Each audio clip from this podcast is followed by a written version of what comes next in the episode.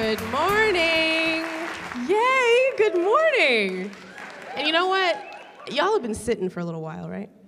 Okay, get up. Stand up. Come on. All right, we're going to raise our arms, wiggle our fingers, lean over this way. Good, good stretch, guys. Come on. Come on, guys. Good stretch. Okay, this way. I don't see the fingers wiggling. You back there, I see you at the back row. Your fingers aren't wiggling. Wiggle those fingers. Okay, now roll the shoulders, roll the shoulders, roll your neck a little bit. Now let's take a deep breath in. Let it out. Another deep breath in. And let it out. All right, thank you. Thank you very much. So now that we're all relaxed and present with each other, I wanted to start by sharing my story. Um, I was so grateful for Artie's introduction because he shared a little bit of my history and my family. And uh, the great grandmother that he was referring to uh, is Nanette Ford. And she is very, very dear to me, and the stories about her are very dear to me. And that's kind of where I came from, right? First and foremost, I am an artist, and it has taken me years to be able to say that up front, that I am an artist. But my great grandfather, Alan Jones, was in a minstrel show in the South, Alan Jones and his seven brown babies. So uh, I grew up from hearing those stories from Poppy, his son. And Poppy, my grandfather, was in a blues quartet in the 1930s and 40s called the Delta Rhythm Boys. And for those of you who don't know the Delta Rhythm Boys, who's seen Rain Man? Anyone? Rain Man? Yeah? Okay, so there's a version of Dry Bones on the soundtrack. That's their version of Dry Bones. So I was raised by a mother who was raised by an entertainer, and music, music, and storytelling was such a, a deep part of the way that I was raised. And so I kind of saw everything through the lens of storytelling. And one of the stories of my upbringing was food. One of the things I tend to ask people in my line of work is what, what was your first food story? What was the first time you can remember food? So, my first food story is actually before I can remember the stories from my mother about how well she prepared her diet and how well she prepared her body before conception, during pregnancy, and while she was breastfeeding me. That is all I heard growing up was that I was prepared for, and what she put in her body was tip top so her baby could be tip top. You know what I'm saying? So uh, how do you how do you go wrong when you start out like that? That's what I'd like to know. And so that was my mom, right? And there was also the whole like not really aspirin when you have a headache. Are you thirsty? Here's a tincture. Here, drink the wheatgrass. It's making you throw up. Well, here's a brown paper bag. It's good for you. Drink it, right? and then with my dad, it was begging him for sugar, begging him, Daddy, we don't like that raisin bran. Can we get the raisin bran with the sugar crystals on it? Please, please. Every day, for lunch, every day in the third grade, I had a peanut butter sandwich, an orange, and a juice box. He was dead serious about it. But, Daddy, we're, we're hungrier than that. Can we get some fruit stacks? No, you can get another orange, though. What you can get. And if you're good, I'll throw in an apple. How about that? Variety. So, what we put into our bodies when I was a kid was the, of the utmost importance. And something that I started to realize when I got a little older was the fact that not everybody ate that way. And it's not that we were in a vacuum. I do remember the fact that on Wednesdays, McDonald's had the, you know, the 29 cent hamburgers. And you know, on Sundays it was a 39 cent cheeseburgers. And then the Shasta cooler outside Ralph's would sell the 25 cent sodas. I had that meal too. Trust, I had that meal too.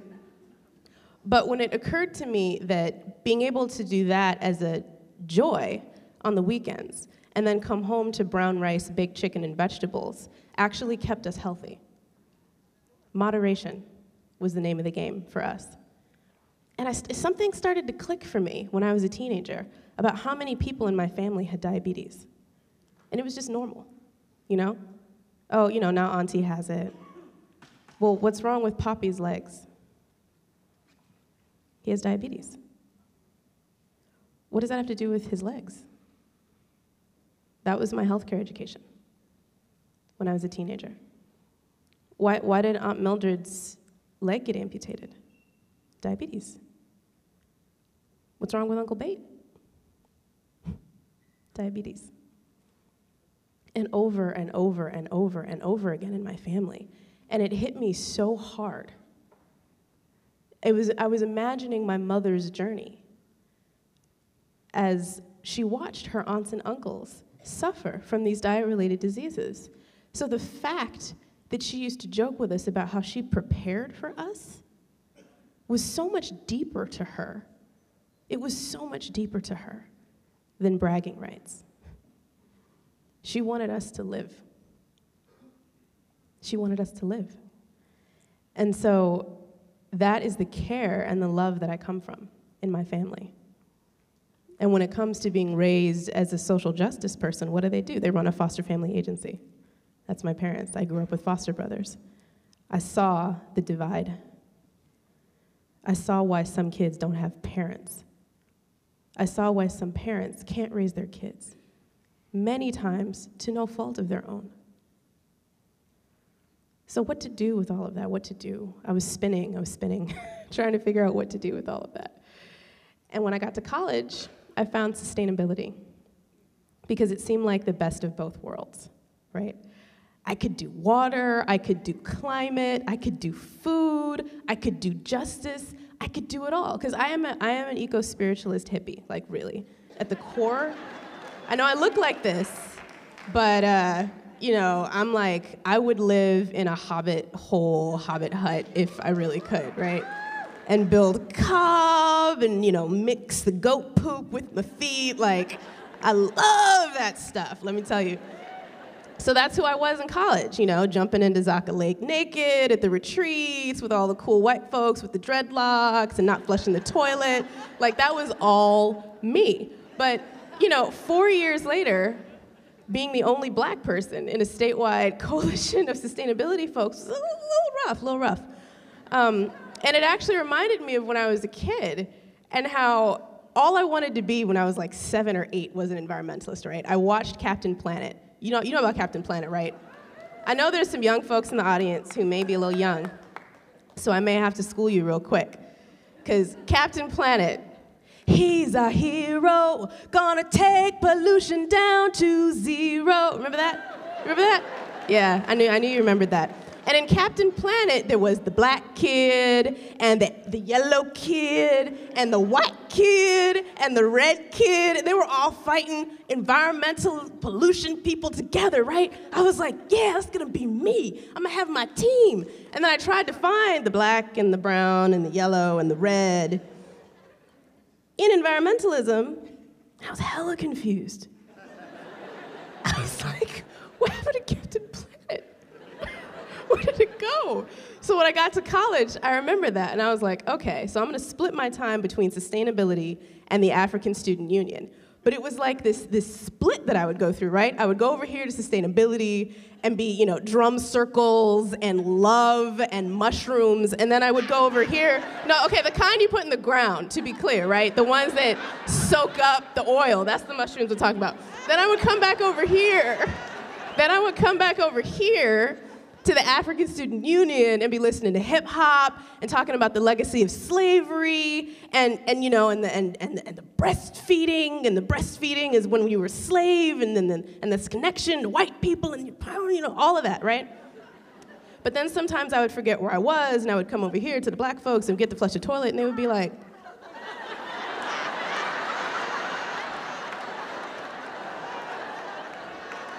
Girl, you nasty. What you doing? And I would be like, oh, oh, that's right, you know. Or I'd go over to the sustainability crowd and be listening to Busta Rhymes or something super offensive, right? And they would just be like,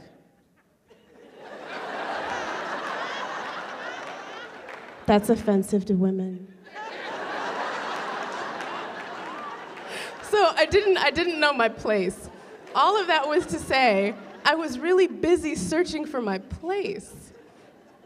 I didn't know where to live. I didn't know where to be. I didn't know what to do. And then I met this incredible human being named Van Jones, um, who came to speak at my college and started his speech by saying, This is the presentation Al Gore would have made had he been black. Say, what? I'll take that speech. That's the one. That's the one I want. So that's when I moved up to the Bay Area to work at Green for All, and I was in climate and energy for a little bit, but I, I remembered the food thing. You know? I, I remembered my heart. And when Van went to work at the White House, I had to go through this moment of really figuring out where I was going to be.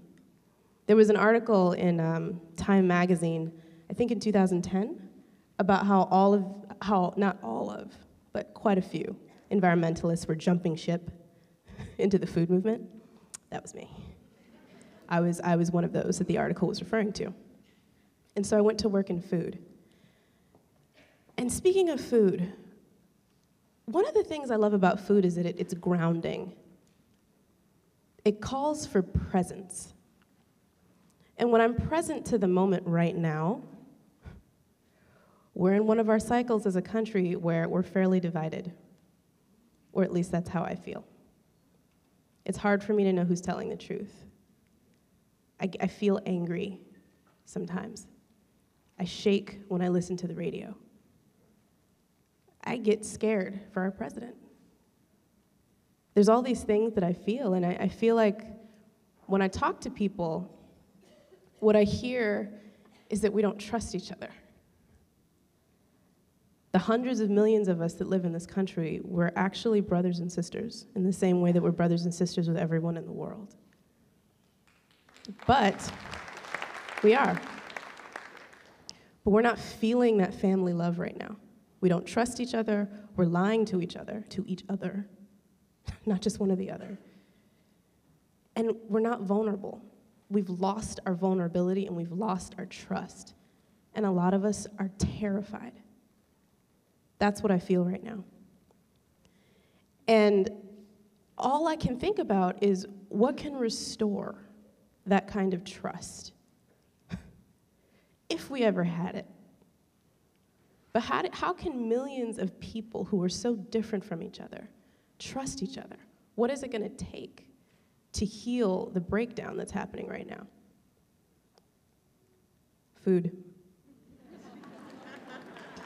That's where I go in my mind. Because if you look at food, food is this beautiful way of building community. And it feels so simple, but trust. This is complicated right? Because it goes from family to community to everybody else, as far as I'm concerned. All you guys to do is start with family. Y'all going home for Thanksgiving, right? Mm-hmm. You know that honor uncle I'm talking about, the one that you just don't get into that political conversation with. You know who I'm talking about. Maybe try over some darn good food that's helped me a lot. When I realized that if I can't talk to my family, my family, if I can't talk to my family, how in the world am I going to talk to my brothers and sisters who live in different cities, in different areas that I don't understand? If I can't understand my family. So, part of my activism now is family activism and using the dinner table and family gatherings as spaces to test and practice my ability to love deeply and fiercely. Because if I can do that, then I can actually go to people's grocery and do some work, right? And not be a hypocrite. Not to say that if you don't get along with every cousin and aunt and uncle and you go out and try to love people, you're a hypocrite. It's just a darn good place to practice. That's all I'm saying. So then, when it comes to community, right, and People's Grocery, I inherited People's Grocery from Brahm Ahmadi and Malaika Edwards, many of whom you know. Yes, yes. They are kind of, they're the legacy that I come from. And People's Grocery was this incredible organization that I looked up to when I first got there. And when Brahm asked me to apply to be the executive director, I thought he must be crazy. What? I can't do that. I don't know what it takes to be an executive director. But one of the beautiful things about People's Grocery is its commitment to the next generation of leadership. Brahm said, You can do it. I was no older than you when I started this organization. And if we can't have a young black woman who I know can do a darn good job at this be the executive director, then what the heck are we here for? Period. And I've never forgotten that. Their faith in me and their trust in me is the only reason I'm standing on this stage. My mentors, Van and Phaedra, and everyone else who trained me. And so I feel like that's kind of the spirit of People's Grocery. That's what it does. It's this, this place in the middle of West Oakland that spreads love and spreads joy, brings the community together to celebrate. I can talk about all the nitty gritty and the, the what we do around the food enterprise and public health and health projects, but I feel what's really important about what we do is how we do it. That's what people know about People's Grocery. Usually, when I ask people what you think we do, oh, yeah, the market, right? The wheels, the one on wheels, mobile market, that was great. That's great. Then we shut the mobile market down, what, like 2008? Done a lot since then. What we do is wonderful, but how we do it is what people remember. Because People's Grocery has got heart, we have got soul and we love. We try to bring people together across difference and make sure all of us can build a healthy food system together. And part of building that community is the fact that that is the way to actually heal what's going on in our country right now. Bring people together over dinner, talk to each other, laugh, learn, love. That's what we do at People's Grocery, and that's actually what food justice is about. Everyone I know who works in food justice, at their core, knows that's what the work is about. And speaking of food justice, there's a lot of my food justice partners in the room. If you work in food justice, can you stand up? Come on. I know there's a lot more of you. Come on. Come on. Give these folks a hand.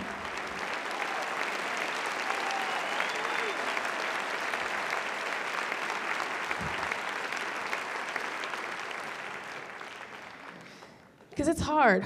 Whew. It is hard to do this work sometimes.